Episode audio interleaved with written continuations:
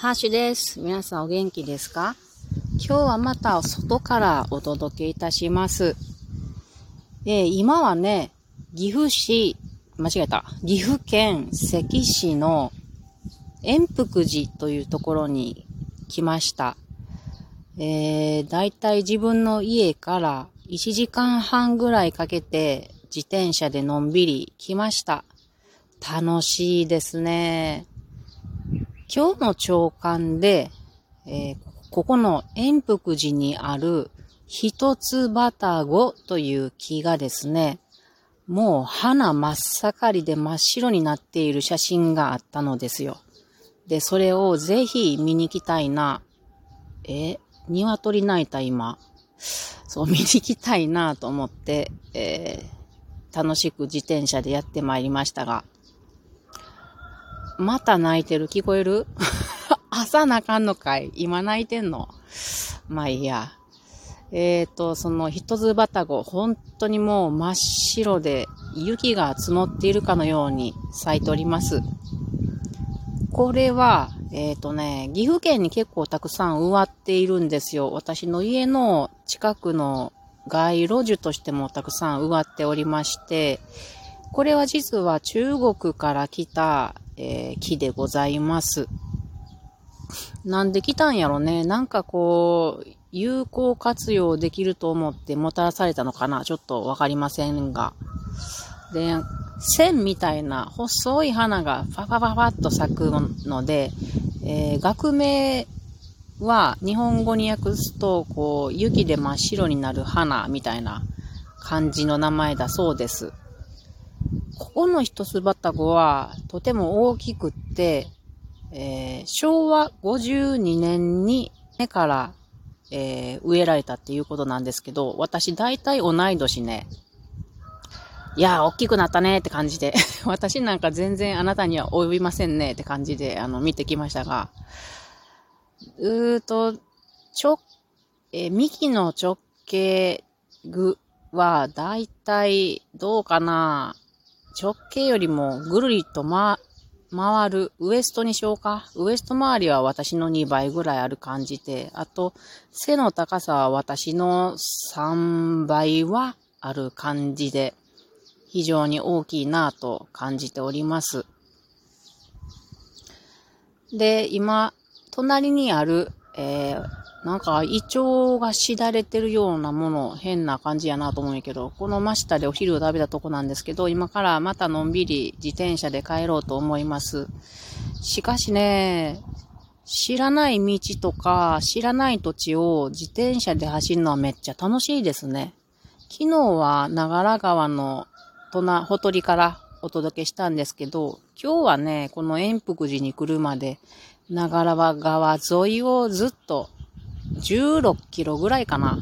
えー、上流に向かってきたら、この円福寺があるんですけれども、その道沿いにね、いろんな香りがしたりね、あの、花の匂いとか、あと青臭い匂いとかいろいろしますね。なんか水、水っぽい匂いとかね。あと鳥の鳴き声とかもするし、あと美味しそうなものが結構目に飛び込んでくるのが楽しい。例えば、まあ、よもぎも目に入ってくるけども、あと、八区ですね。八区林とか、あと、マダケ林が川沿いなのでめちゃくちゃ陽気あって。帰りはね、時間があるから、そこ、ちょっと、入れそうなとこがあったら入ってみたいなって思うでしょ？それから、あと、ピカピカに光っているマグワの木があるのね。近寄ってみやんという山グワかマグワかちょっと判別できやんけれど、あれ、カイコちゃんにとって帰りたいなって、帰り道あったら取ろうと思います。えー、私、カイコを育てておりまして、今多分100匹以上おります。えー、かわいいよ。カイコの、今日、今年はカイコ日記はやってないからね。去年は毎日カイコ日記という配信をしておりました。その時、一気にあの、聞いてくれる人が減った記憶があります。それマグワがあるやろ？それから、マグワもこれ、えっと、日本にはなくて中国から持ち込まれたものです。それから、えー、っとね、あとね、黄金慶菊っていう、あの、菊が河原とかにいっぱい咲いてるんですけど、今ちょうど花が咲いているところ。だけどこれは特定外来種なので、これを勝手にね、あの、も、取って持ち歩いたり、で、えー、その場所から動かしたりすると捕まるんですよ。だから、本当は抜きまくりたいけれど、抜いたらそこに、あの、袋に入れて枯れるまで、壊死するまで置いておかなければいけないっていう、こういうのがあるので、むやみにそういうことができないんですけど、ただ、これ、菊科なので、花びらをね、なんちゅうかな、パラッとこう、おひたしにしたり、花びらとか、あと若い茎とかなのかな。ちょっと食べたことないけど、この花びらとかは、サラダにパラッと混ぜたりしたら美味しそうやなぁと思うのでね、食べれるということなので、これも美味しそうに見えるのと、あとね、お日さんがたくさん当たるところには、ハリエンジュっていうものがたくさん生えていますが、これもね、あの、花が今、真っ白に咲いてるんですよ、たくさん。で、この、あ葉っぱとかは多分毒があると思うんやけど、花は毒がないっていうことなので、食べてみたいと思っていたので、今日はいっぱいあったから、ちょっと食べてみたんですが、シャリシャリとしてね、味は特にない感じ。微妙に甘みがあるかなって感じで、まあ、美味しいっちゃ美味しいけど味がない感じっていうか。なので、これはね、あの、サラダに散らしたら、見た目にもめっちゃ可愛いし、白くてね。んで、食感もいいので、これも帰り取って帰れたな、なぁと思うので、帰り道いっぱい寄り道をしながらまた帰りたいと思います。ではまた後ほど。えー、現場は、こちら、ハッシュが担当いたします。現場よりハッシュが担当いたします。えー、破竹の竹林が一斉に枯れている部分がございました。これは、長良川、えー、川沿いの河原でございます。えー、一瞬天ぐす病かと思いましたが、よく見るとどうやら花が咲いているようです。破竹の開花は前回したのは1000、908年前後でございまして、破竹の開花周期が120年に1回だとすると、次の開花は2028年頃ということで、そろそろ開花が見られるということが、えー、全国各地からレポートが上がっております。ここもその一つかと思われます。以上えー、こちら、植物、植物庁ブラブラ科の橋でございます。えーマグワの木を発見いたしました。カイコちゃんのために餌がいいかなと思いますが、山グワとの判別が非常に難しいでございます。こちらのマグワと思われるものは毛がほとんど感じられません。そして実がたくさんついておりまして、実から出ている花柱という、まあ、柱みたいなもの、毛みたいなものが非常に短い。これはマグラである可能性が高いので、カイコちゃんのためにいくつか餌を取っていこうと思います。箸より、箸より以上、全然うまく言えへんな。えこちら、ブラブラ町植物部のハシュです。えー、先ほどのマグワカ、山グワ県、かの県でございますが、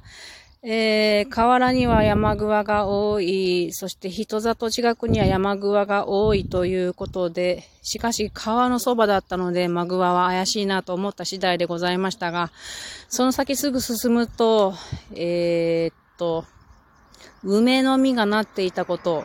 それからその隣には、さくらんぼがなっていたこと、梅の実が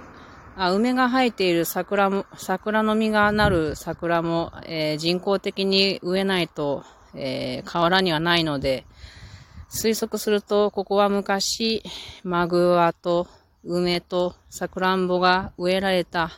人によって植えられた土地だったのが放棄されて、そのままごそごその荒れ果てた、えー、まあ、ごそごそのとこになったということで、おそらく先ほどのはマグワであるのではないかという推理が立ちました。以上、どうぞ。えー、ブラブラ町、何やった？植物科ハッシュです。えー、川沿いの現場で偽アカシア、えー、つまり、ハリエンジュの花が満開なのを見つけました。香りが大変良い。大変良い香り。あ自転車が、パトカーが倒れましたごめん、蹴ったよえー、大変良い香りが充満しておりまして、4房ほど花を捕獲しました。これを今夜ちょっと食べてみようかと思います。えー、現場よりは以上。